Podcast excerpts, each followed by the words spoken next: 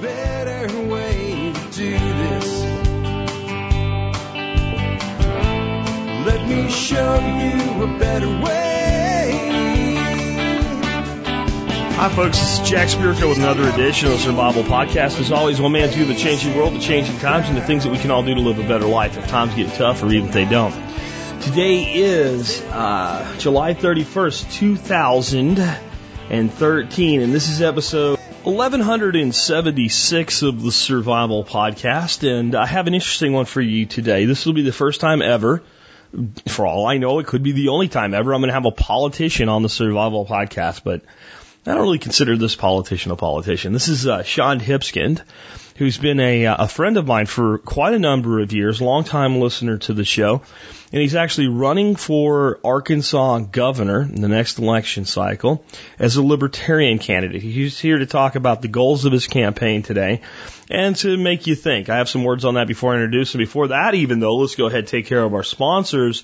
They do a lot to help take care of you. Sponsor of the day number one is Jeff, the Berkey guy Gleason.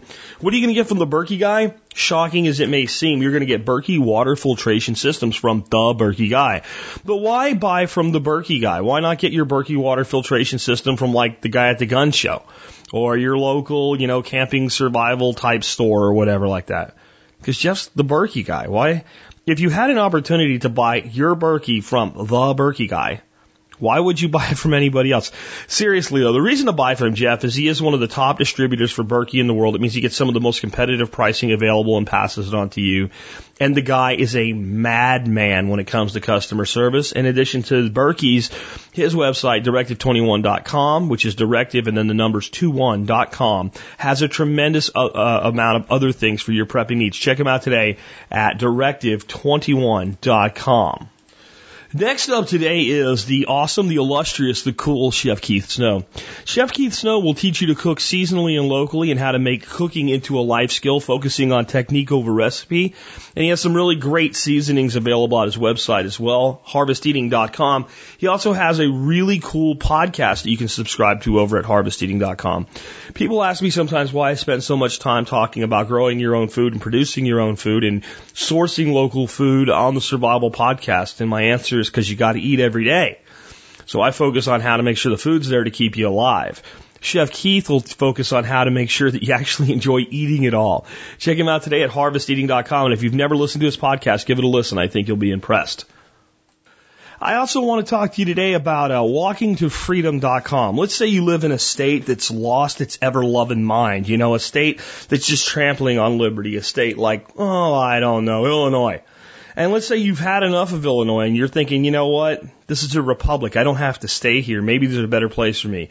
Get on over to walkingtofreedom.com and uh, check out the work we've done there so far, identifying the 10 states that are the most oppressive toward liberty and the most fiscally irresponsible, and targeted those to target the best members of those states to leave and come to states that have a greater recognition of your liberties. And if you don't want to move, please come over to walkingtofreedom.com anyway. We need you. We really do. Uh, I, I look at it this way: we have two types of people at Walking to Freedom: ambassadors and movers. Movers are the people that in the, are in the places they don't want to be, and they're looking for a place to go. Ambassadors are the people that are happy where they are, that want to help others like them find a community that fits with what they're looking for. Instead of wanting, well, people from California went to Arizona and messed it up. How about we help people find the place that's already most in line with what they're looking for? and teach people something that is really self-evident, but we seem to have forgotten in this nation. It's easier to rent a truck and make new friends than to live in oppression. To learn more, visit walkingtofreedom.com. Last but not least, do consider joining the Members Support Brigade. If you do that, you'll be supporting the work I do here with the Survival Podcast at a whopping 18.3 cents per episode. You'll get content available nowhere else. You'll get video content available nowhere else. You'll get every episode of the Survival Podcast ever produced in convenient downloadable zip files. It's a uh, it's a great way to support the show, and it's a great return of investment. You'll also get $150. It's actually more like $200 now worth of free ebooks on day one. You can download them, you keep them forever. Uh, how about this? You'll get discounts to over 40 vendors selling the stuff that you probably buy anyway. From gardens to guns and more, you'll find discounts for it inside the Members Brigade. To learn more, go to the survivalpodcast.com. click on members or click on our members brigade banner. And remember, if you are military, law enforcement, or Peace Corps, or a first responder like a paramedic, EMT, or firefighter, and that's either active duty or prior service, there's a service discount for you. Just email me at jackatthesurvivalpodcast.com, put service discount in the subject line, and give me one or two sentences telling me who you are and what you're doing who you are and what you did, and I'll get you a discount on the, the members brigade. Please remember though, you need to do this before, not after you join. With that, I do have the housekeeping wrapped up. I'm about ready to introduce my good friend, Mr. Sean Hipskind. Again, he's running as a libertarian. Uh, I am really kind of an anarcho-libertarian, uh, sort of, kind of, minarchist libertarian, anarchist personal life libertarian. I share many of Sean's views. I go further. Uh, than many of his uh, his uh, small government views toward more of a minarchist uh, society with an anarchist bent. Um, I'm going to tell you this. You're going to hear some things today. If you are a staunch conservative or a staunch liberal, either side, you are going to hear some things today you're really going to disagree with. I'd like you to consider a couple things as you listen to this. Number one, the real agenda that Sean has is not to become Arkansas's next governor, but to bring awareness to how corrupt the current political system is and to propose an alternative that he'll tell you about. So no matter what you actually want done, that goal is a common goal for everybody. The next thing I'd like you to consider is that as a libertarian, it is not up to me to decide how you should live your life, simply how I should live mine, and to get out of your way and let you live it and not restrict certain things. You'll hear us talk today about the prohibition of drugs and how much of a mistake that's been. Some of you will have a hard time um, accepting that. It's okay. You don't have to agree with us, and you know, let's keep any debate in the blog civil and not get all angry and understand that you know what I've been teaching you guys recently that arguing about issues won't change society. So, you know, be heard, but be respectful and understand that you won't solve the drug war by convincing me of something or me convincing you of something. That's something else I ask you to think about today. But when we talk about drug prohibition, for instance, I'd like to think, I'd like you to think about it this way. This is something you, that those of you that are sure that, man, we can't ever just remove prohibition of, of, of drugs, uh, even soft drugs like, like marijuana. Um, I want you to think about things like raw milk. I want you to just get this in your mind before we get into this um, somewhat stirring political discussion with Sean here. Just think about raw milk. And think about the fact that you, as a private citizen, may have decided you'd like to drink raw milk, which means the milk came out of the cow and you drink it, just like people did for tens of thousands of years. And up until modern times, no one ever had a problem with this. And then one day the government stepped in and said, that's bad. You could get sick. And you're like, listen, there's, you can get sick by walking out my door. This is safe and I am comfortable with this and I would like to drink raw milk. And then a judge who now works for Monsanto is a lobbyist, by the way. He's a legal advisor lobbyist for Monsanto. And he made this ruling just before he went off and, and took this great gig with Monsanto in regards to raw milk said that we as citizens of this country do not have a right to determine what goes into our own bodies. Okay? In regards to raw milk. I want you to think about, even if you don't drink raw milk or it's not that important to you as an individual issue, I just want you to think about how you feel that your government would tell you it's not acceptable for me to milk my cow and then for you to buy that milk and drink it. And do you think the government has a right to tell you you don't have a right to decide to drink milk out of a cow. And then I want you to tell me if you think that's wrong and you think the government shouldn't be doing that. And this would be an interesting discussion in the blog. Common, calm, rational debate, respecting each other, not anger, okay?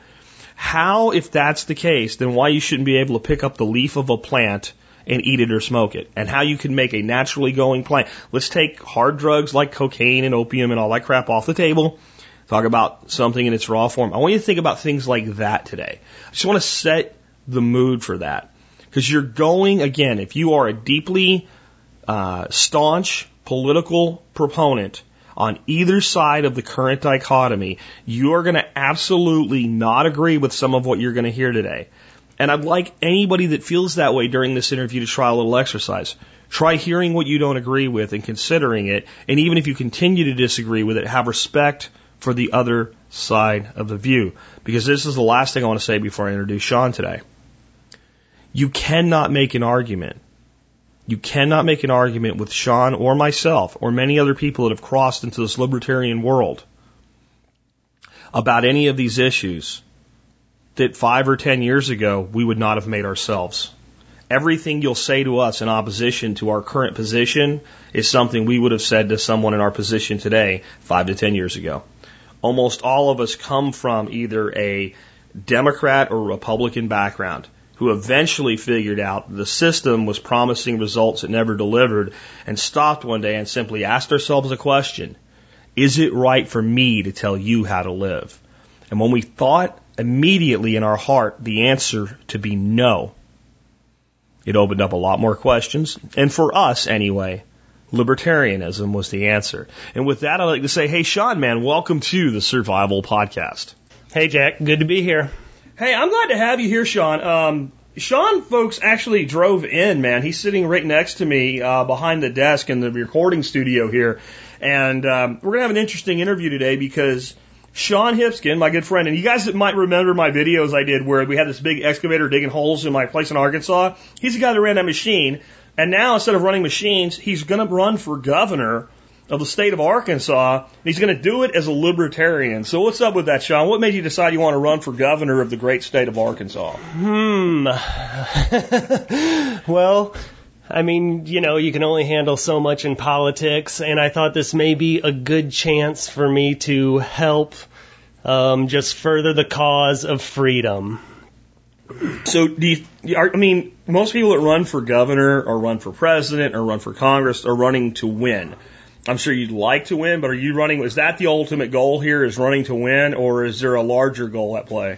I would say that that is not my ultimate goal. Um, what I'm actually doing is running a zero dollar campaign where I will not be receiving campaign contributions.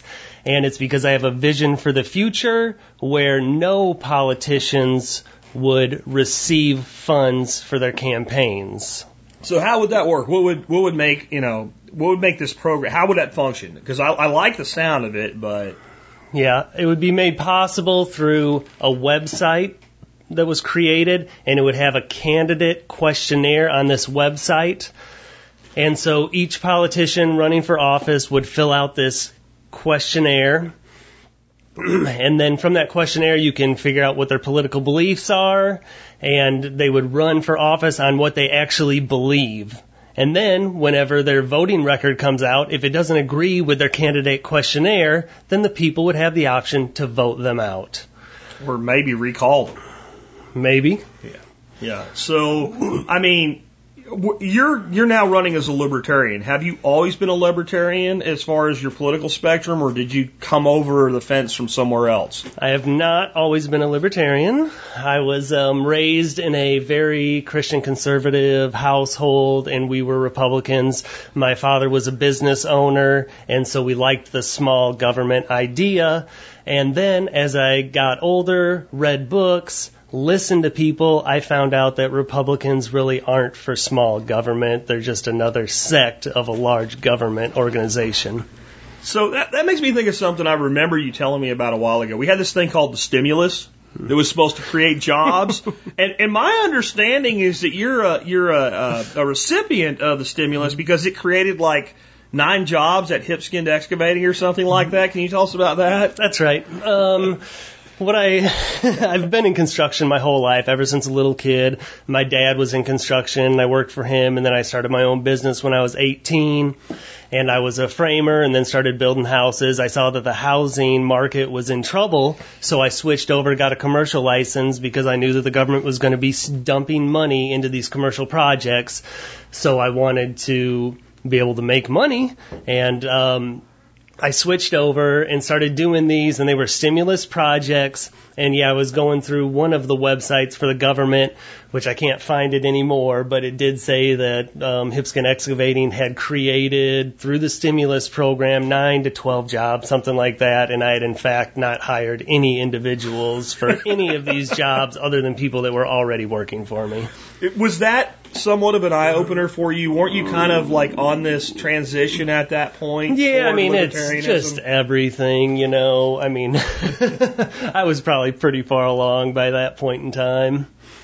So why did you decide to run a zero dollar campaign? Is it is it mainly just to bring awareness to that concept, or do you think that's actually just an important way to run a campaign in the first place? Um, both. You know, when I look at what is going on in politics today and what is going on in government as a whole, one of the main issues and problems with government today is that these huge corporations are giving millions of dollars to these individuals that are running for political campaign and they're purchasing influence with these dollars and then they get into office and they you know pass tax legislation or regulations that smash their small competitors and make these big companies even bigger it's crony capitalism. We don't live in a capitalist society anymore. We live in a society where big, huge, big, huge businesses have combined with government and it squashes out the competition and competition is a major part of capitalism. You know, there's a word for that, right?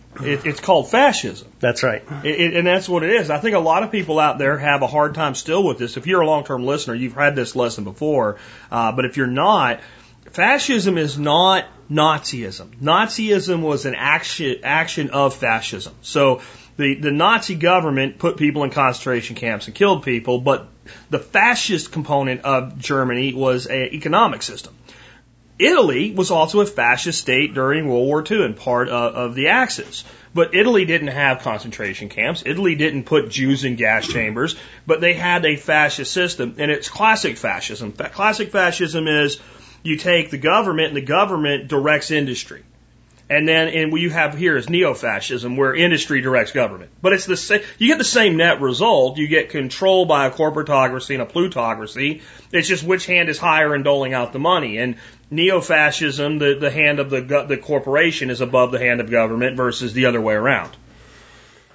And um, I am a capitalist, so with this zero dollar campaign, you know, people could still run a multi-million dollar campaign because I'm a capitalist and people should be free to do what they want to do in this society. So if people still want to raise funds and do this and run a million dollar campaign, they still should be able to do that. But hopefully the voting public would recognize for that for what it is, gross, and not vote for those people, but vote for these individuals who run this zero dollar campaign which I don't know if I got into it, but you know, my idea is to. Oh, I did. You yeah, did. Yeah, yeah. I mean, and I, I think that you know, as long as it was that was a requirement, like if you're going to run for for governing body, you're going to do this. You're going to you're going to go on record this way because you and I talked about this before we got into the actual interview about how you know you watch the debates or something, and somebody says, you know, uh, you know, Mr. Romney, if you were president, would you you know, withdraw troops from X by date Y?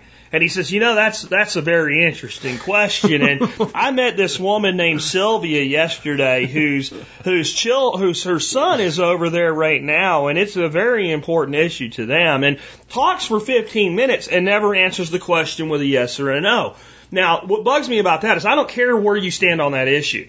I really don't. As, as, a voter, I could care less where you stand on an issue. But I'd sure like to know where the guy running for office stands on the issue.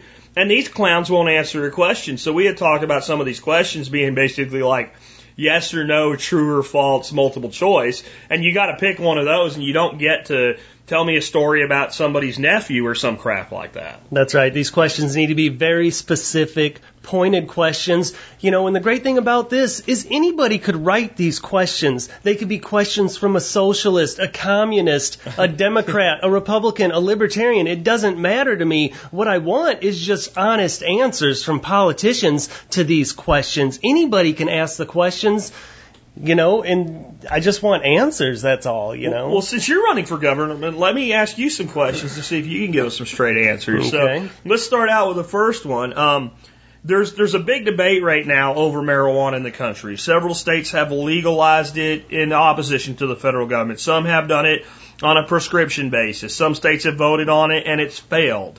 Um, but then there's this other component to it, industrial hemp which I see as a totally different issue because you can smoke all the industrial hemp you want, all you're going to get is a headache.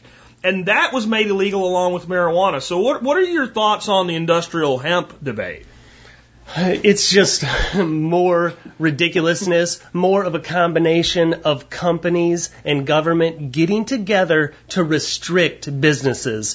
What happened in the past is there was large manufacturers of paper products and clothing products, and they came up with this law to suppress the hemp manufacturers because the hemp manufacturers came up with a new device called the decorticator, and with this decorticator, they were going to be able to make products that were as affordable as cotton products and wood products. So they came up with this law uh, making industrial hemp illegal.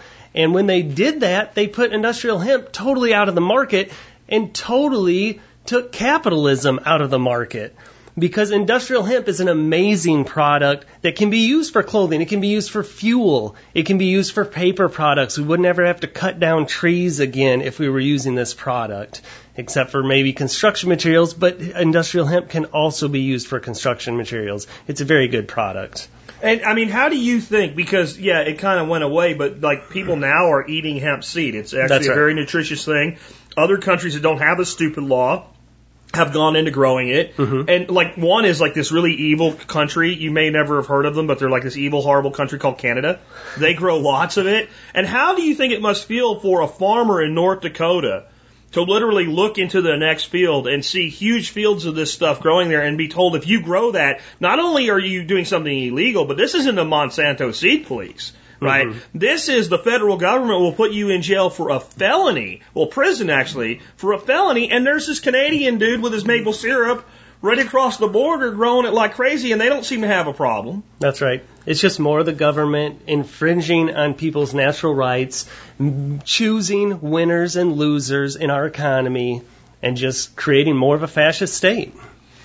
So let's move into the other side of the debate then. What about the war on drugs? Um, do we continue the war on drugs? Do we change tactics? Do we raise the white flag? Where, where, where are you on the war on drugs? Which I had a person tell me on Twitter, you know, ooh, stay away from the drug issue, you know, it's a dangerous issue. Well, the thing is, you know you're not going to win anyway. That's right. easy now, easy now. okay, so anyway, you know, they're telling me it's a dangerous issue, you know, this is how libertarians lose through this issue, blah, blah, blah. But, I mean, this is one of the most important things. I myself, I've never used a tobacco product. I've never drank alcohol. I can't get you to drink a beer with me while you're at my house tonight. Just, just to be clear, yeah. I've never done a drug. This isn't motivated, you know, everybody's like, oh, those libertarians are just a bunch of potheads. They want to smoke Heroin marijuana, freaks. blah, blah, blah. This is not my motivation. My motivation is private, is, um, natural rights and freedom. And what the government has done is they've taken this plant product and made it illegal. And when they've done that, they've set up these huge systems that damage our natural rights. For one, if somebody takes this plant and chooses to smoke it, just hold on. You, you're on marijuana right now. You're not on the whole war drug, drug, war, drug which it all applies. Yeah, but, but but right now, for the moment, we're talking about marijuana. Correct. Okay, go yes. ahead. So, you know, people take this product, they smoke it, and then because of that, they put them in prison. So we have people who have lost their right to freedom and natural right of liberty because they chose to smoke a product that grows naturally from the ground. Yeah, I, I, am for basically the removal of all prohibition on, on drugs with some common sense so you don't have to worry about the children, the children. Yes, we need to keep drugs out of the hands of kids, but I mean, the way I answer that is right now you can't keep drugs out of the prison, so don't tell me you're going to keep them out of my schools. But when it comes to marijuana, we're in a totally different world there because, again, and I don't smoke pot, and I'm not going to smoke pot, and if they legalize it tomorrow, I don't know, I might grow some, but I ain't going to smoke it. It's actually a useful plant. Yeah. Um, but you're, you're absolutely right. It would be equivalent to just picking any plant at random right now and saying if you pick that up and pull a leaf off of it and eat it, mm-hmm. right, it, you, you're going to, to, to jail or to prison for possession and use. Well, and people say, well, it's dangerous for you. Well, we have these plants called oleanders. I used to grow them around my pool when I didn't know to grow useful plants. and they're pretty and they attract bees, but they're poisonous. Now, there's no law that tells me not to eat an oleander because there is a law. It's called natural law, That's right? right. And and if I eat an oleander, I'm going to get sick, and if I eat enough of it, I'm going to die. And if enough people eat oleanders and die, they'll and, and pretty much that system's already worked itself out. We don't have a lot of people eating foxglove, oleanders, and destroying angel mushrooms. Mm-hmm. So it's almost like the human being is capable of determining the risk for themselves and making their own decision. That's right. You know, and then there's other issues that arise when this happens, you know, and people are put into prison for this. And then we start this huge process of you took away this person's natural right, you put them in prison, and then they get out of prison. Maybe they had a felony, they can't get a job. It's just a never ending cycle that they create when they do this. Well, yeah, because Jose has more pot than is considered for possession. It's now it's considered with intent to distribute. So mm-hmm. now instead of a misdemeanor and a fine and a day in jail, he's looking at you know a couple months in the state penitentiary and a felony, even if it's a third degree felony, felony conviction. Now Jose can't get a decent job. Now Jose ends up more likely, and I can ta- change his name to John, and so it doesn't offend mm-hmm. anybody, right? John ends up with the, the, the a position where it's actually more likely for him to commit other crimes because you've taken away his natural avenue of, of gainful employment. That's right. Yep, it's just a it's a poor. I mean, and what good comes from the drug war? I don't, don't know. There I don't is- have an answer There's you. nothing that's good because drugs, drug use has not slowed down. No. It's increased. Drugs, you know, the prices of drugs escalate. So this causes people to commit crimes so they can do their habit. their drugs, That's right. Yeah. You know, and then look what it does with the cartels. Yeah. I heard a news anchor say that 70% of the cartel's wealth comes through distribution of marijuana. So if you legalized marijuana, it takes away 70% of the cartel's wealth. What business can stay alive if you took away 70% of their income? Not many. Not I mean, many. pro- Maybe the drug cartel. but I mean, otherwise you have to make a profit. And you know, the one thing I can say about the cartels is that at least it is a free market. That's it's right. not a, the only one, I think. yeah. Um, so what, what's your stance on religious freedom? We, we get a lot of down into details and weeds with religious freedom issues. You know, you That's get into right. gay marriage and That's right. everything else. And so where are you on religious freedom? I think religious freedom is very important, but there's something that's also as important as freedom of religion, and it's the freedom from religion. And we need to take this into account. Everybody needs to take this into account. This is natural rights issues. It's not religion issues. If you, if a group of individuals, say Baptists, say, you know, and say, well, whatever, Christians, Okay. say, you know, we don't want gays to get married in this country. Yeah. So now you're taking and you're suppressing the rights of these individuals. You know, let's take morality out of this because morality has no play in this right here because they're not harming another individual. That's when morality takes part in laws is if you're harming another Th- individual. This is where I'm glad we're not on live radio because this is where a caller calls in with the ultimate objection and goes, "I- "God made Adam and Eve, not Adam and Steve." Like that. That's that's the the basal objection is I don't like it. Mm-hmm. And I mean, honestly, I don't have a lot of gay friends. I don't have mm-hmm. them hanging out with me or whatever. But it's not my business what they do. It's, That's it's right. the way I've all even when I was a conservative Republican, it was the one place I kind of differed with with the party and said, you know, I I, I don't get this one, guys. Yeah. But it's not natural. You know, neither is high fructose corn syrup. Mm-hmm. Right? I mean, I'd actually tell you it's probably more not natural than Yeah. two people falling in love that don't fit our definition of what's normal. I mean, it, But where the issues arise is that these people want to constrict the rights of these individuals. Well, that's a dangerous path to go down because now, well, let's say 40 years in the future, where gay marriage is totally accepted, and they say for all these years, these religious groups repressed our rights. Yeah. And now we want to be paid back for that. We want it so religious groups cannot marry. only the state can. That's right. Yeah. So yeah. now they've lost their rights to marriage, and you say that's a ridiculous statement to make. Guess what? It's happened in the past. Because in the past, when the Catholic Church was the state church. They would not allow Anabaptists to get married. Okay. They wouldn't allow them. They were restricting the rights of Christian individuals to marry. And that's the same thing you're doing with homosexualities, with homosexuals. This is a rights issue. It's not a morality issue. And we need to look at everything on the basis of rights and what our natural rights are. You know, the last event we had here, this this topic came up as much as I tried to keep politics out of the whole thing because everybody was having fun drinking beer and shooting pool. But there was only actually one guy that wanted to defend the whole, you know, banning gay marriage thing. And after he heard from everybody, he finally got frustrated. He goes, well, then maybe the government just shouldn't be in the business of marriage at all. And everybody applauded. everybody applauded. It was like that is actually the point that the problem here isn't whether or not we ban gay marriage. It's why is the state determining who is and who isn't married in the first place. And what people naturally say is property.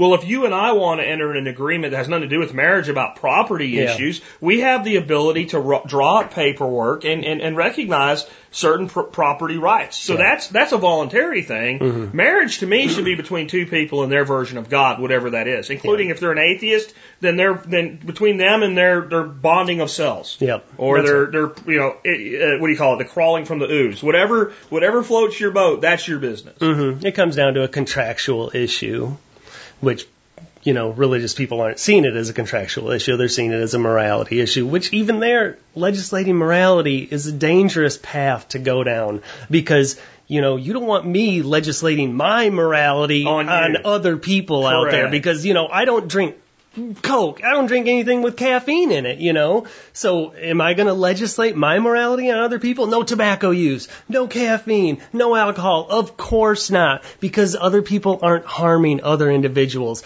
That's the laws we should have, is to stop people from harming other individuals. So on tobacco, before we just piss everybody off here, because we're, we're we're doing it right now. Um, and remember, you don't have to agree with me. that's that's that's the key out there, guys. No, but seriously, like so now with tobacco, here's an interesting one. I always end up in a quandary with. So. When people want to talk about, well, we should outlaw tobacco, that's just stupid, and it's not going to happen. But when they people, when people will turn around and say, well, maybe we shouldn't have people smoking cigarettes in restaurants, because people that have no choice but to keep a job work there and now are having to breathe your stinky smoke. yeah. Um, how do you feel about stuff like that? Hmm. I guess I never thought of it from the employee's perspective. I always Yeah. thought of it from the person eating there, you Well, know. that was the argument successfully made in Dallas and Arlington around here was the employees were the ones that pushed with it. They said, look, I got to have a job Yeah. and I'm a waitress. And if, if there's, if they're allowed to have it, every restaurant will have it. And, and I've got to breathe the smoke of my customers while I'm serving them food. Yeah. I mean, you know, it comes down to really the employer needs to make that decision for himself, you know, and maybe he won't have any employees and then he'll need to make the decision that I'm not going to allow smoking in my restaurant so I can have employees. Yeah. That would be the natural right position of that, you know. But I will tell you this, Arkansas doesn't allow smoking in the restaurants and gosh dang, it's nice. Well, that's that's the thing, right? So that's that's where we have to be careful because we're the ones saying, "Hey, you shouldn't be passing laws like this." But then again, you look at that one and go, "Well, that works out pretty good for Yeah. me." And I think there's that's a problem. A lot of people do think that way. Well, it works out good for me. Well, that's because the people you like are in charge right now. What That's happens right. when the people that don't like you are Yeah. in charge? I mean, laws are a dangerous thing. We need to avoid them if at all possible, and they should just be there to stop people from infringing on other people's life, liberty, and private property. How do we deal with environmental issues then? Because you and I are both big practitioners of, the principle of non-aggression. That's right. I will not aggress upon you and I will not harm you. Mm-hmm. Um, but if I'm doing something that's harming the environment, seriously harming, not, not debatably harming, I'm dumping mercury Yep. into the groundwater. Mm-hmm. I, I think the EPA is bloated, but I would really prefer that you not dump mercury into the groundwater. And I do think somebody should stop you if you do, because Mm-hmm. you're harming me, you're harming your neighbors, you're harming the whole damn world. Yep. And I am a minarchist, and I believe in a small amount of government.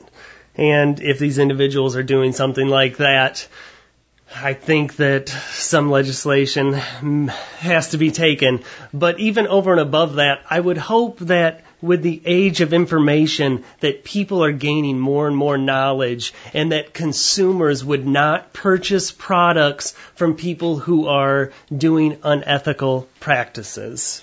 Of course, you've got the problem then, though, that the current government and bureaucracy have actually made it almost impossible for people to do that. Uh, for instance, you'd say, well, if you don't want GMO foods, don't buy GMO food products. Mm-hmm. Well, okay, then don't go to the store. Yeah, that's right. Right now, that's because they've regulated themselves into the position where they're everywhere. Which gets us back to the zero dollar campaign. I mean, Monsanto owns the market because of regulations that have been passed.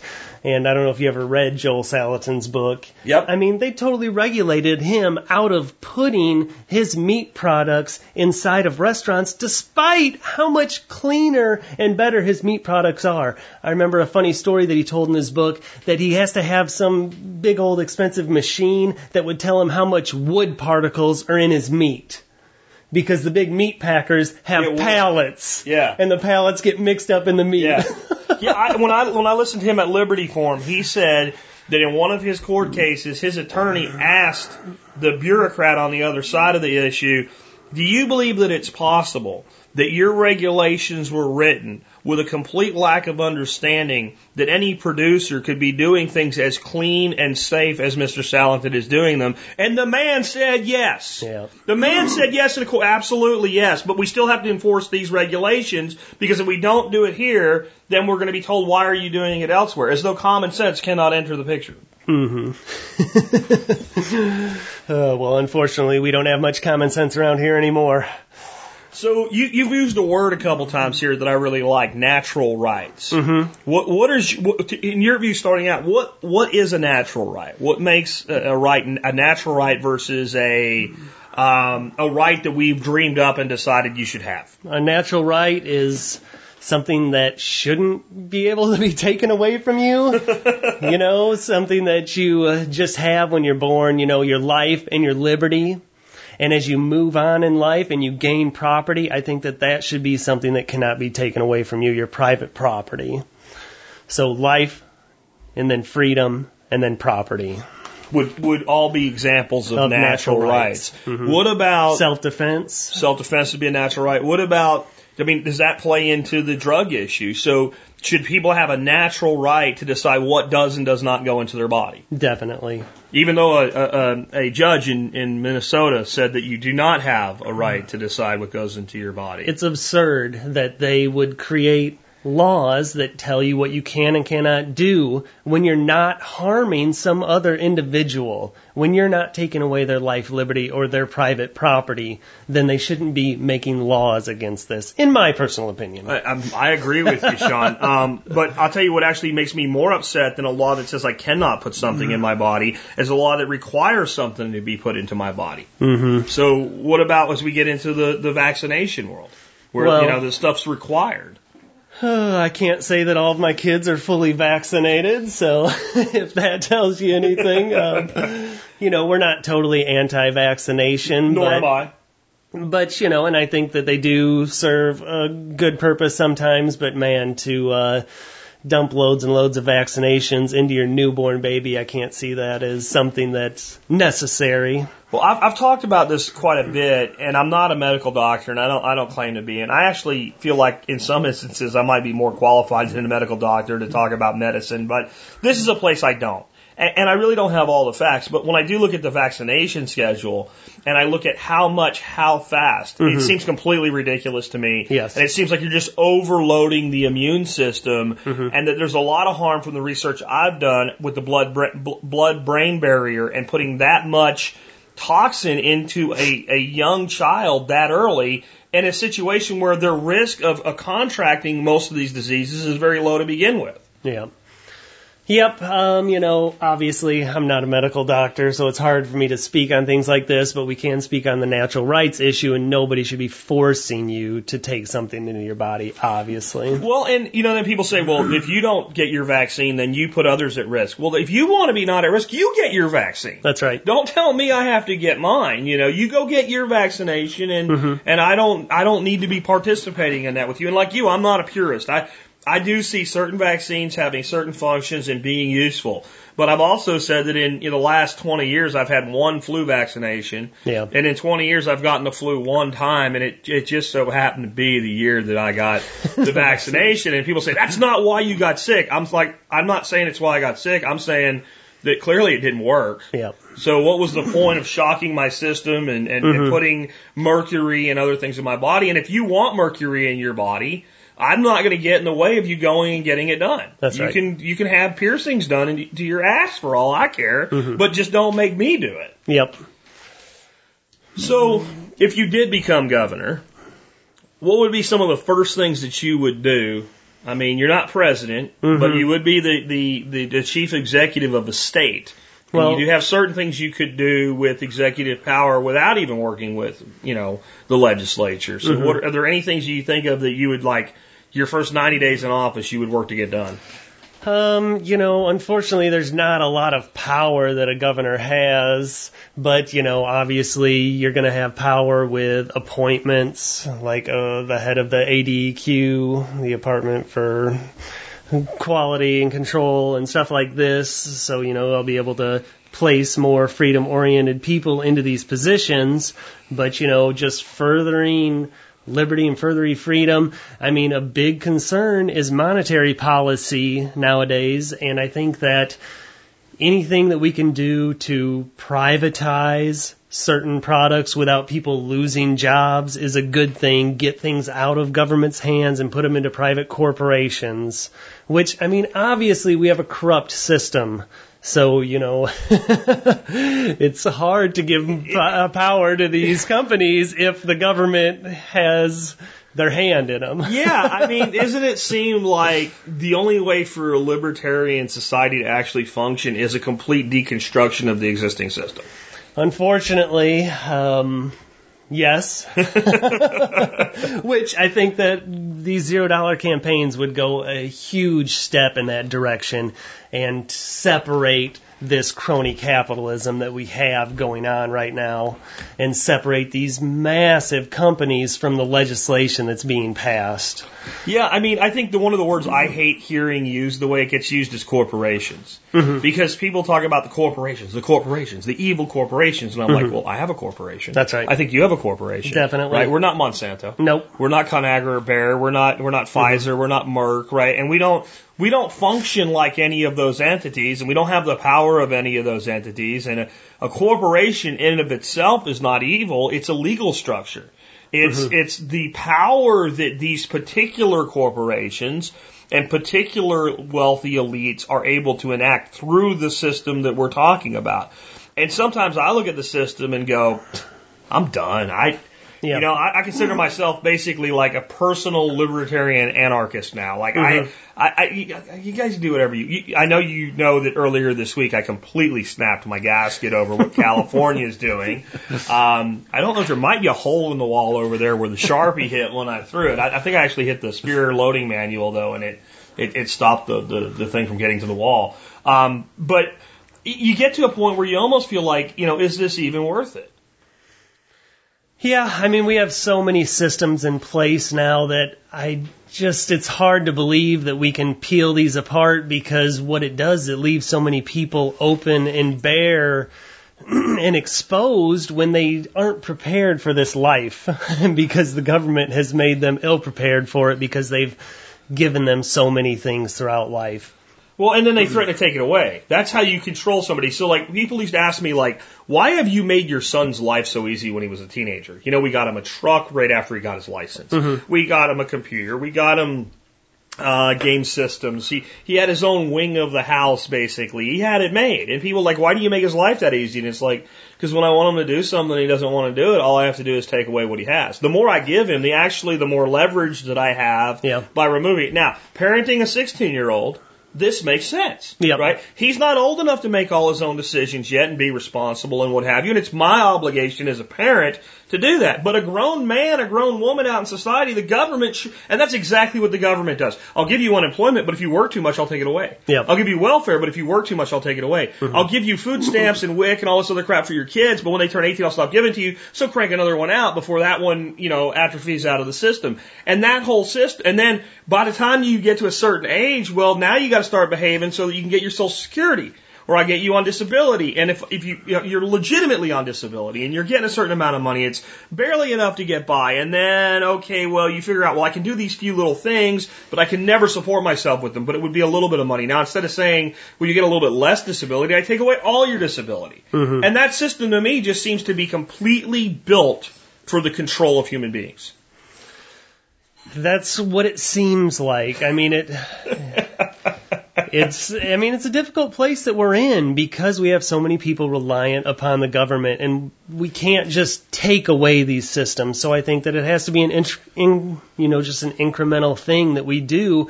And, you know, I think that taking away the power from these huge corporations is something that can be done without harming individuals. But I don't think we can take away welfare in one quick swoop without harming individuals. I think we'd have anarchy and we would have riots in the streets and we'd have buildings burning down and we would have, I mean, You know, death, destruction. I would hope that maybe there's a common sense answer that we could come up with in the future to peel back some of these things in small incremental steps.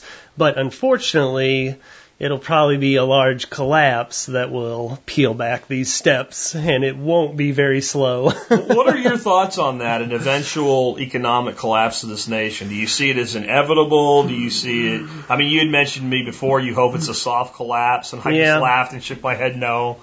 Yeah, I mean, you know, our monetary system is ridiculous.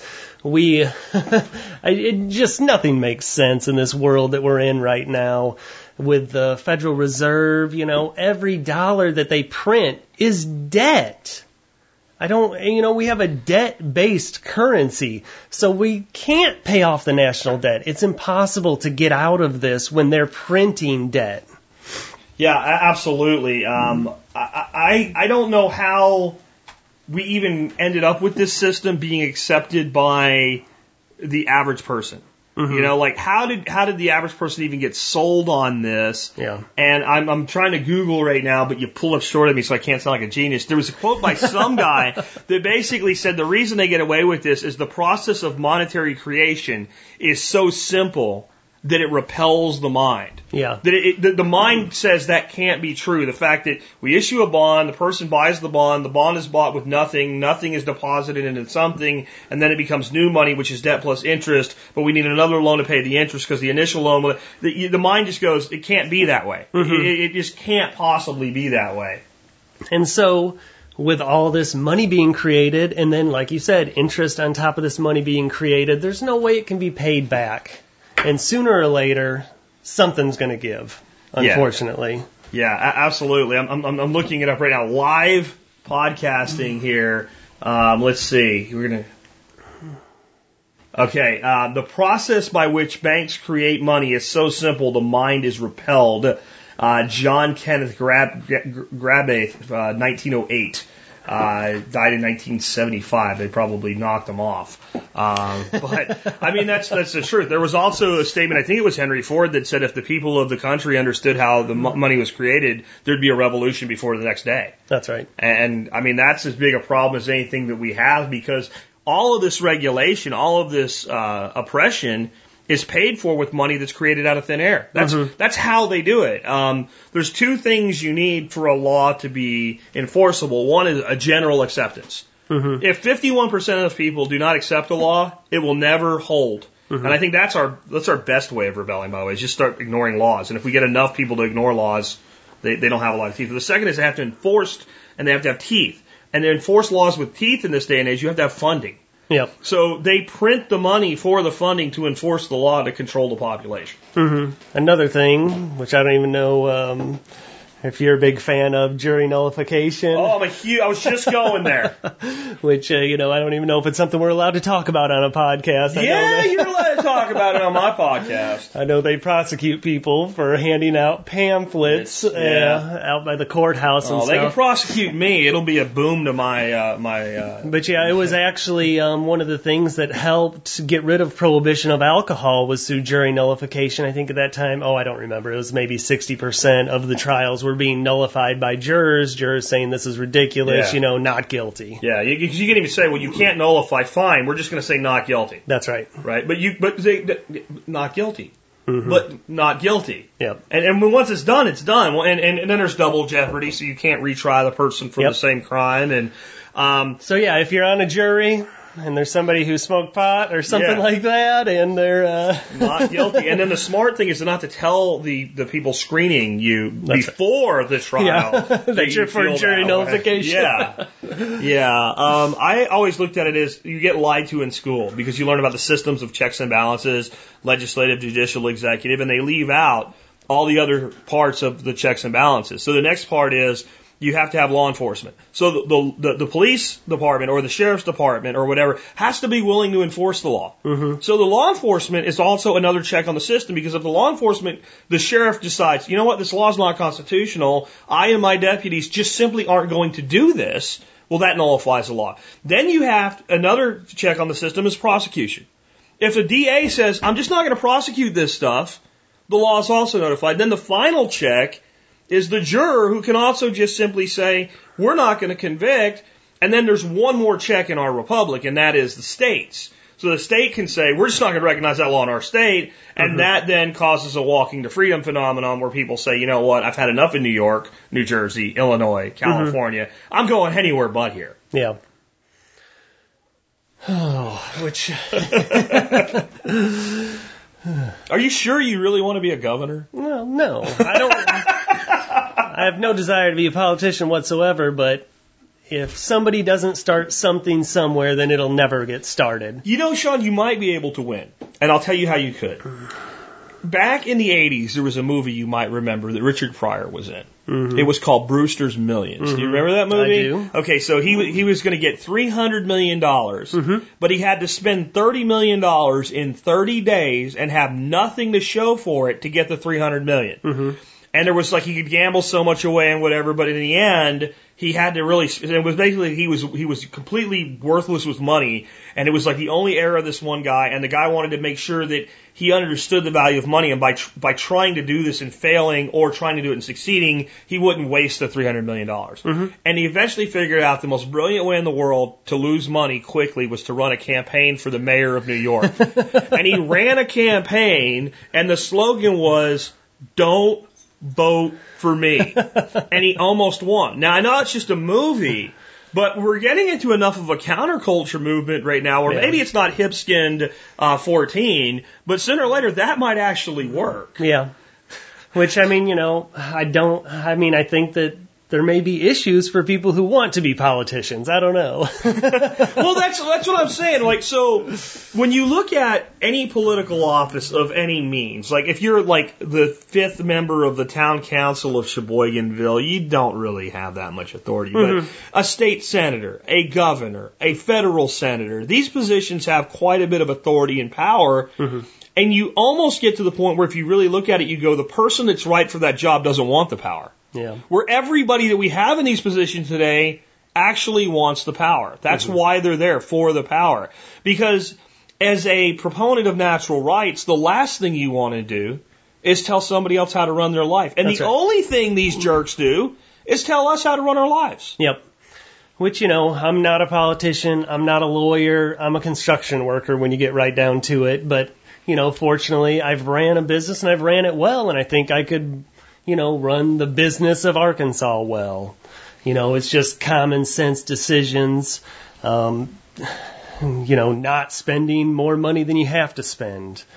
And, um, it's just something that needs to be done, you know, to get these lawyers and stuff out of politics. We don't need another 1200 page bill. I don't know how anybody with a conscience can sign a 1200 page bill into law because I know they didn't read it. And if they did read it, I know they didn't understand every word. No, they read a brief that, that a lobbyist prepared for them about That's the bill. That's that's what they read. I don't read 1200 page bills. No. You know, I mean, I I do things like when I go on to GovTrack, I like search for certain words in the bill because I'm not trying to qualify the bill. I'm trying to disqualify That's it, right. which is actually a lot easier to do. Yes. It's way easier to disqualify legislation than to qualify it because if you know what you're looking for, you can find that, you can go no. And we don't, I don't think the politicians even do that. In fact, back, I think it was the 60s, uh, there was a, a, a legislator in the state of Texas that put into a bill basically declaring a day that was like a ridiculous day. It was like Adolf Hitler Day or something. It wasn't Adolf Hitler Day, but it was something equally ridiculous. And the bill passed. Yeah. And then when he came out and said, they said, why did you do this? He said to prove that nobody reads this legislation. Yep. Yeah, if they um if you're not going to read a bill, I just, you know, if a bill isn't written so every person can understand it, then it shouldn't be a law. That's just absurd. Well, how do you obey what you do not understand, right. I mean, I mean, one of the platform positions of the, the LP, the Libertarian Party, is that all legislation should be specific to one thing and written at an eighth grade level, yeah. right? So that if you want a law about basket weaving, Mm-hmm. the only thing on that legislation should pertain to, and I'm not suggesting we do this, I'm giving an example, should be basket weaving. If you want to start talking about fencing, that needs its own bill. Yeah. You can't, because these bills have 400 things in them, and none of them have anything to do with each other. Yeah. The Affordable Care Act had crap in it about purchasing silver. That's right. Now, what does the purchase of silver coins have to do with your health insurance? Nothing. I mean, it's they're not laws, it's bureaucracy they're putting in place so they can control what's going on in the world. It's absurd. Okay, now some something you would have control over if you became governor of Arkansas would be the Arkansas National Guard. Mm-hmm. Now we talked offline a little bit about troops that are already deployed overseas from Arkansas. And my response to you with your question was, can you recall those troops with your gubernatorial authority? Was no, I don't think you can. What I do think you could do is oppose the additional deployment of state troops. Would you do that if you could? If I could, I would do that because, like most libertarians, I'm opposed to war. Um, you know, growing up in this Christian conservative household, you know, I was taught that most of all of the U.S. wars were justified. And now I'm at a point in my life where I definitely do not think that. In a lot of wars, we're the aggressor where nobody's done anything to us, and yet we're going over there and we're bombing them, and we're creating more problems than we're solving, not to mention the fact that we don't have any money to pay for any wars. Well, and my thing is, the first thing you said is the is the is the the hostile action justified? And let's let's even shelve that for a second. And, and and I agree with a lot of what we're doing right now is not justified. But then the next thing is how much misery and death will be created with the hostile action, and is victory worth the sacrifice? Not just to ourselves, right? Well, our soldiers went over and sacrificed. What Yeah. about little kids that are That's blown right. up, right? So if if we have a Nazi Germany, mm-hmm. is victory worth the sacrifice on both sides? Yes. You're cooking six million people in gas chambers. Yes, it's mm-hmm. worth the sacrifice. The price of my gas went up a dollar a gallon. Is that worth killing a child for? And to me, the answer is always no. No, that's right. Yeah, you know, we, um, man, we're just, uh, yeah, we're in a bad place in this country right now. And killing innocent people is a massive civil rights issue that we should be looking at. And everybody should be concerned with this. Natural rights are not just given to United States citizens. Natural rights are given to everybody. It doesn't matter if they're brown or black or white or any other color I may be leaving out. Okay. How do you feel about this statement that I've made often? The Constitution of the United States does not apply to American Of citizens. Of course it doesn't. applies to human beings. That's right. You know, which I mean, this is a big, huge button for people that I push, but you know, your rights aren't defined by where you're born. You know, and this is an immigration issue. We oh, don't. I've got a slogan for you. Your rights are not defined by where you're born. They're defined by the fact that you were born. That's right. You know, I mean, sh- if you're born in poverty in a third world country, are you not going to seek out a country where you can make money and you can live a good, productive, safe life? I would. And they would put me in prison for that? Well, yeah, and here's my thing on the immigration issue. People say, well, they're only coming here to work. Fine, let the people that want to come here work, and let the people that violate our laws be prosecuted under those laws. That's right. And- well, they're violating a law by coming here in the first place. Well, does that mean that that law has a problem in, it, in its existence in the first place? Yeah. Um, I am not for illegal immigration, and people say that because I'm, I'm like for let's let's fix this problem. What I am for is making immigration legal. That's right. Right. And, and will they come here and live on our social welfare systems? Well, if I was in charge, that wouldn't really be a problem because not only would they not be living on my social welfare system, neither would you. Yep. You know, and I mean, it amazes me how many people point to a, another group of citizens and say they're living off the government. Mm-hmm. And then when you examine that person's life, they're living off the government, maybe a different way, but they're also living off government. That's right.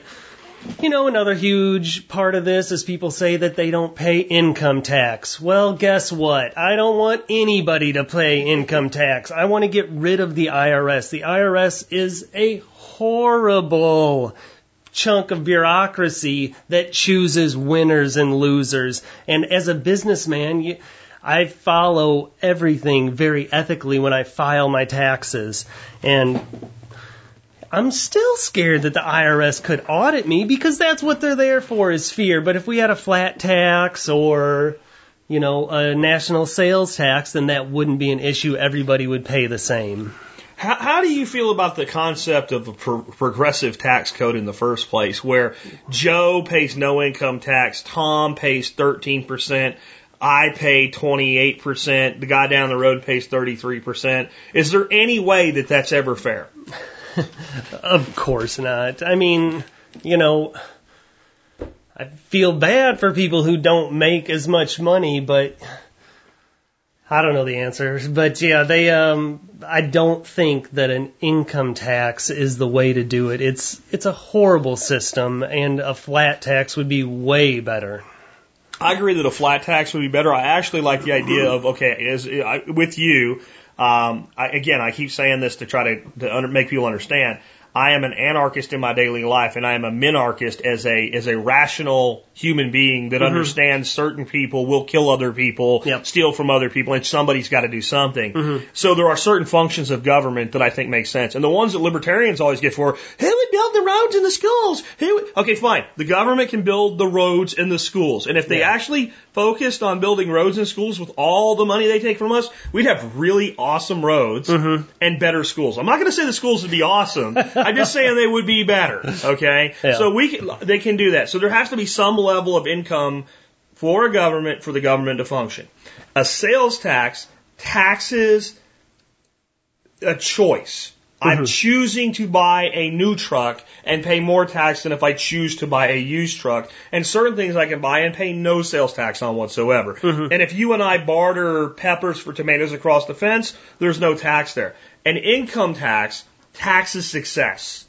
That's It's right. a tax on success. It's punishment for Yep. success. Mm-hmm. And people say, well, if there was no income tax, companies would leave lots of money in their businesses. Good, then maybe we wouldn't have to bail them out. yep. I mean, does anybody think about the fact that if a business holds too much capital, they get taxed on it as being a reason for them not to hold capital in the business? Yep. So that when a shortfall comes, they don't have the capital to shore up the business? I don't know if you know this. Do you know why Google bought YouTube? No.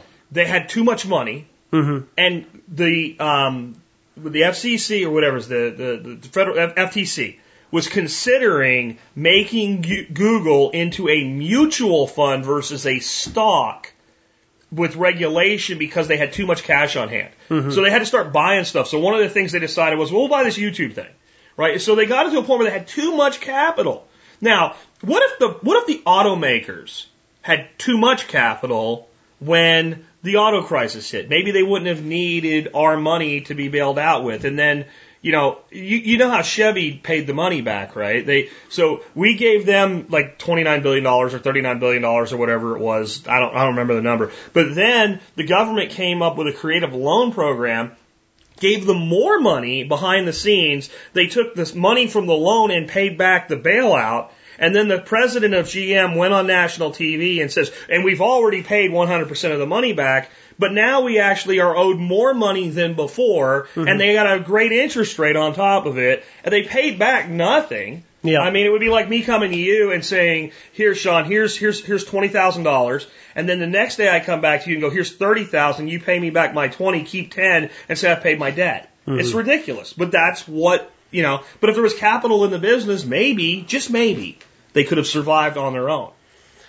Ford Yeah. did it somehow. And another point would be with getting rid of the income tax is if we took it back to a pre 1992 budget, then we wouldn't even need an income tax. Say that again, because I don't think most people know that. If we reduce our budget back to a pre 1992 budget, then the government would not need an income tax to function. Where would they get their money then? Gas tax, I mean, just, you know, food tax, all the other taxes and ways Communications that they fleece the people. And and to be fair, that was a that would be the elimination of the personal income tax. Corporations would still pay tax under that. Oh, is that what it model. was? Yeah, that's that's Ron Paul's model, which you know that's a Republican. That's really a mm-hmm. libertarian. Yeah. I'm. How how did you feel when you heard he was retiring? Uh, good for him, bad for the country. I, I think he might be more powerful now. yeah, maybe. I mean, you know, we're just, there's so few people who care about liberty inside of the country. But I mean, look at Justin Amash and what he did a week ago, you know, with passing that bill to try to defund the NSA. Oh no, tell me about that. I, I had no idea. Yeah. I, I'm taking somewhat of a um, I got a you. fast from news because you heard the results. So Yeah. unless it comes from a listener and it gets through my queue, I, I'm kind of tuned out. Yeah, right now. Justin Amash, he is a he's a congressman from Michigan. Okay. He passed a law to defund the NSA spying program. so he actually got it passed. He- no, he put it into there. Okay. So it was voted on, and it was voted down, and it, I think it was Republicans that voted it down. Oh, what a surprise! Yep. What is? So- It's all Obama, but yeah, we we we want it. Isn't that? Yep. i- i- i- Did you notice how they all hate each other, and then when Snowden came out, they're all united on the hatred of Snowden? That's right. Right? I mean, so, and this, this traitorous thing that Snowden did, what did he do? You know, his, his big traitorous thing was that he uh, told the American people the truth. And he told the truth about something we already knew. In fact, we already had just about everything that, that the guy told us, we already knew what was going on. It had already been in newspapers and things like that. The difference was this was a person that actually could confirm it. Mm-hmm. And then all of a sudden, you have people saying he should be executed. Yeah. I mean, how brainwashed is the country when they want to execute a guy for telling you, yes, the government really is tracking your phone calls? Mm-hmm. Yeah, I mean, this is a major issue, a major loss of freedom, and people just want us to accept it. And we need to quit accepting it, and we need to stand up for our rights and our individuals. And maybe we lose some security from it, but probably not. maybe our government will quit attacking people because this is out in the open. I don't know. But Yeah. something has to change. Well, I mean, when this first whole thing started with the NSA data center being built in Utah, I was like, with the size of it, they're not building it to keep track of people in caves. Yeah. The, with the amount of data you can store on a smartphone, mm-hmm. to build a data center the size or bigger than the Capitol building, the, the only thing you could be doing there is storing data on your own citizens. And people thought I was crazy when I said that. Well, gee, Yeah. guess what? That, that that's what they're doing after all. But don't worry, it's for your own. And then the president of the United States comes out and he goes, well, "I'm going to be a private citizen too, and they'll be they'll be tracking my phone calls. So if I'm okay with it, you should be okay with it." And people actually defend this system. Yeah. And, and we have people on, I've seen military blogs and stuff going, he's putting U.S., you know, operatives' lives at risk. No, he, really? And that's how brainwashed society has become today, that they'll defend the very system that's enslaving them. They'll build their own jail cell. They'll put up their own bars and they'll lock the, their own door. Yep. So, so what do we do, Shawn? How do you how do you begin to wake people up to this? Hmm, I think we start with zero dollar campaigns. Okay, that's that's. so how do people help you with that? Because unlike, I mean, I've never actually had a politician on on the survival podcast before because then they just want money. Yeah. Um, so um, the audience can't help you with a campaign contribution That's right. because you won't take it. That's right. I'll rip it up or throw it away or send it back to them, whatever needs to be done. So how can how can people from the TSP audience help you in your mission? Okay, here's what I'm going to do. I'm going to be setting up a zero dollar campaign website with questions for politicians to answer. And what I would like is just a list of questions. Now these questions need to be specific because of what we talked about earlier, because if it's a vague question, then politicians will squirm out of their votes. And we don't want any more squirming. We want people to be accountable for their actions. So if we could come up with a list of questions that we can put on this questionnaire, that would be a great help. And I think the questions would also need to be somewhat steered toward positions. So you would ask a person running for the Senate different questions than you would ask somebody that's running for governor of the state of Arkansas. Mm-hmm. Because a senator in many ways has greater power than a governor and in many ways less because they're at the federal level. There's 99 other senators. A governor's one in a state. A governor is dealing with the state's business. A, a senator, at least in theory, is dealing with the nation's business on behalf of the state that they work for. So we might need to divide those up a little bit. But I also think there's some pretty universal questions that we could be asking people like, mm-hmm. Um, I don't know, what is your stance on income tax? Yeah, you know, I mean, most of my questions would be based on natural rights because I think that that's the most important thing. I mean, it was what government was supposed to do was protect natural rights. And we have gone so far from that that their main goal now is to restrict natural rights. And I think that this is one of our major problems. But, you know, these questions can be from socialists or from communists because, you know, then I'm just going to answer that question the exact opposite of what a communist What they would expect to get. In fact, that's why I think everybody should be on board with it because at least you would know who you're voting for and what they stand for. That's right. I mean, you know, it opens up politics. And you always hear about campaign finance reform. Everybody wants campaign finance reform. Well, guess who would have to vote for campaign finance reform? These same politicians that are taking millions of dollars from these large corporations.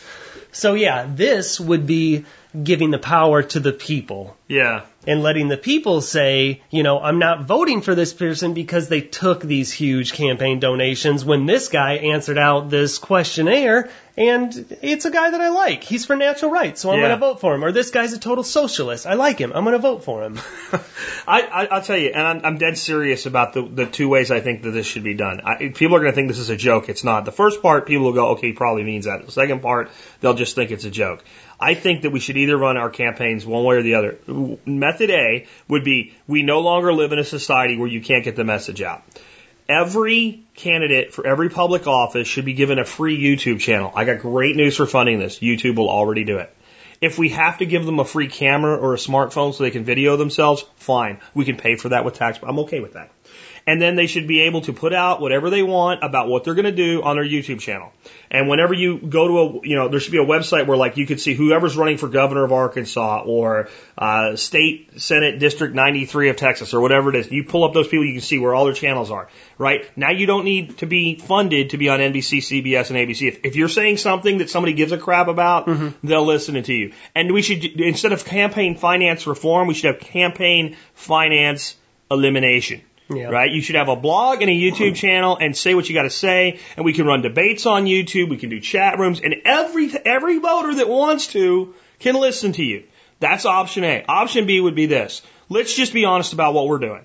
And let's just have candidates go ahead and raise all the money they want to and say, after you vote for me, if you send in a form, I'll give you X dollars. And let's not even advertise. Let's just, let's just do what they're really doing and let them go out and buy the votes. Because I think I could have made some money voting for Obama or Romney last time around. And either way, I would have ended up better than I ended up with, which was I got nothing. Mm-hmm. So if you're going to buy votes, let's just let them. And I think that it would be a very interesting project for somebody out there that's liberty minded to take on is to start evaluating all of these elections, especially state level, and say there were X number of voters and candidate A got X number of dollars. And if every voter was paid for their vote, every voter would have got X dollars. I think that would actually wake people up a little bit because Yeah. I don't think people have ever done the math, but I tell you what, I think somebody did it in the presidential election and it was like several thousand dollars a vote. hmm And I mean, that's really insane when you think about that. And that's what they're doing. They're buying votes. Yeah, I mean, it's totally what they're doing because they're purchasing influence with that money. And then we get this corrupt system. Yeah, yeah. So if, if people do want to find out about what you're doing as far as running for governor, you do have a website set up for that, right? Yeah, www.shawnhipskindforgovernor.com. And you can find me on Facebook, Shawn Hipskind, on Twitter, Shawn Hipskind at Shawn Hipskind, S H A W N H I P S K I N D, which I'm sure you'll have that. Yeah, I'll put it all in the show notes so people can look you up. And you know, I'd like to thank you for number one for for driving down here for this because certainly you didn't have to. And uh, I'm gonna feed you good steak tonight. I'd like to thank you for doing it. I know it's not fun. I ran for the Texas State House years ago, and that was it. I was done. And you might be after this one. Too. Oh, I don't You might plan on doing really- anything after this. You might really upset some people if you start to poll at all over three or four percent, because that's what happened to me. Um, but I'd also like to thank you just for doing it at all, just for saying I'm going to do something. I'm going Yeah. to stand up and I'm going to do something. And let me ask you kind of a personal thing at the end of this. Is it just frustration, or do you look at your kids in the next generation and think somebody's got to do something? Damn it! Well, you know, I would like for my kids to at least experience as much freedom as I had growing up, but man, that is clamping down so quickly that that is an impossibility. And it's just more and more of a difficult world the more and more statism is pushed. I believe personally. it's difficult for people to make money, you know. I mean, they want to redistribute wealth so everybody's even.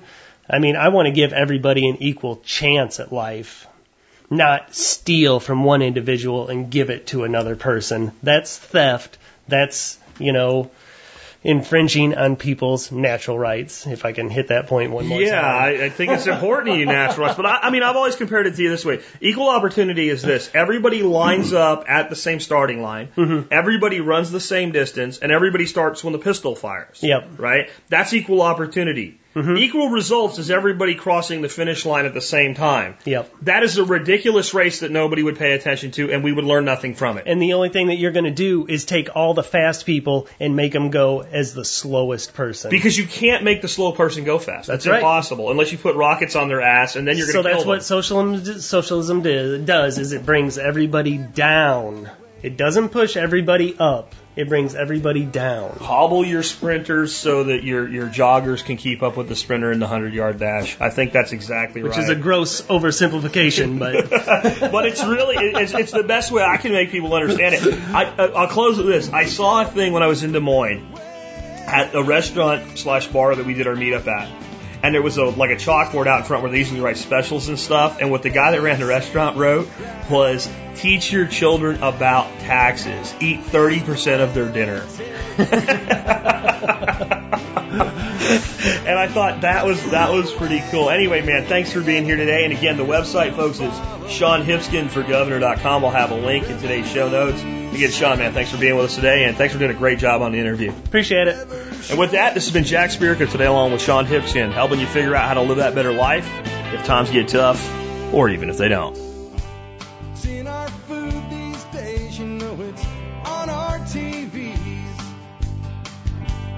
Sometimes we forget we are what we eat. I don't know the answer. It's like there's nothing I can do. It's the price we pay, I guess, when we follow all the rules. There's a better way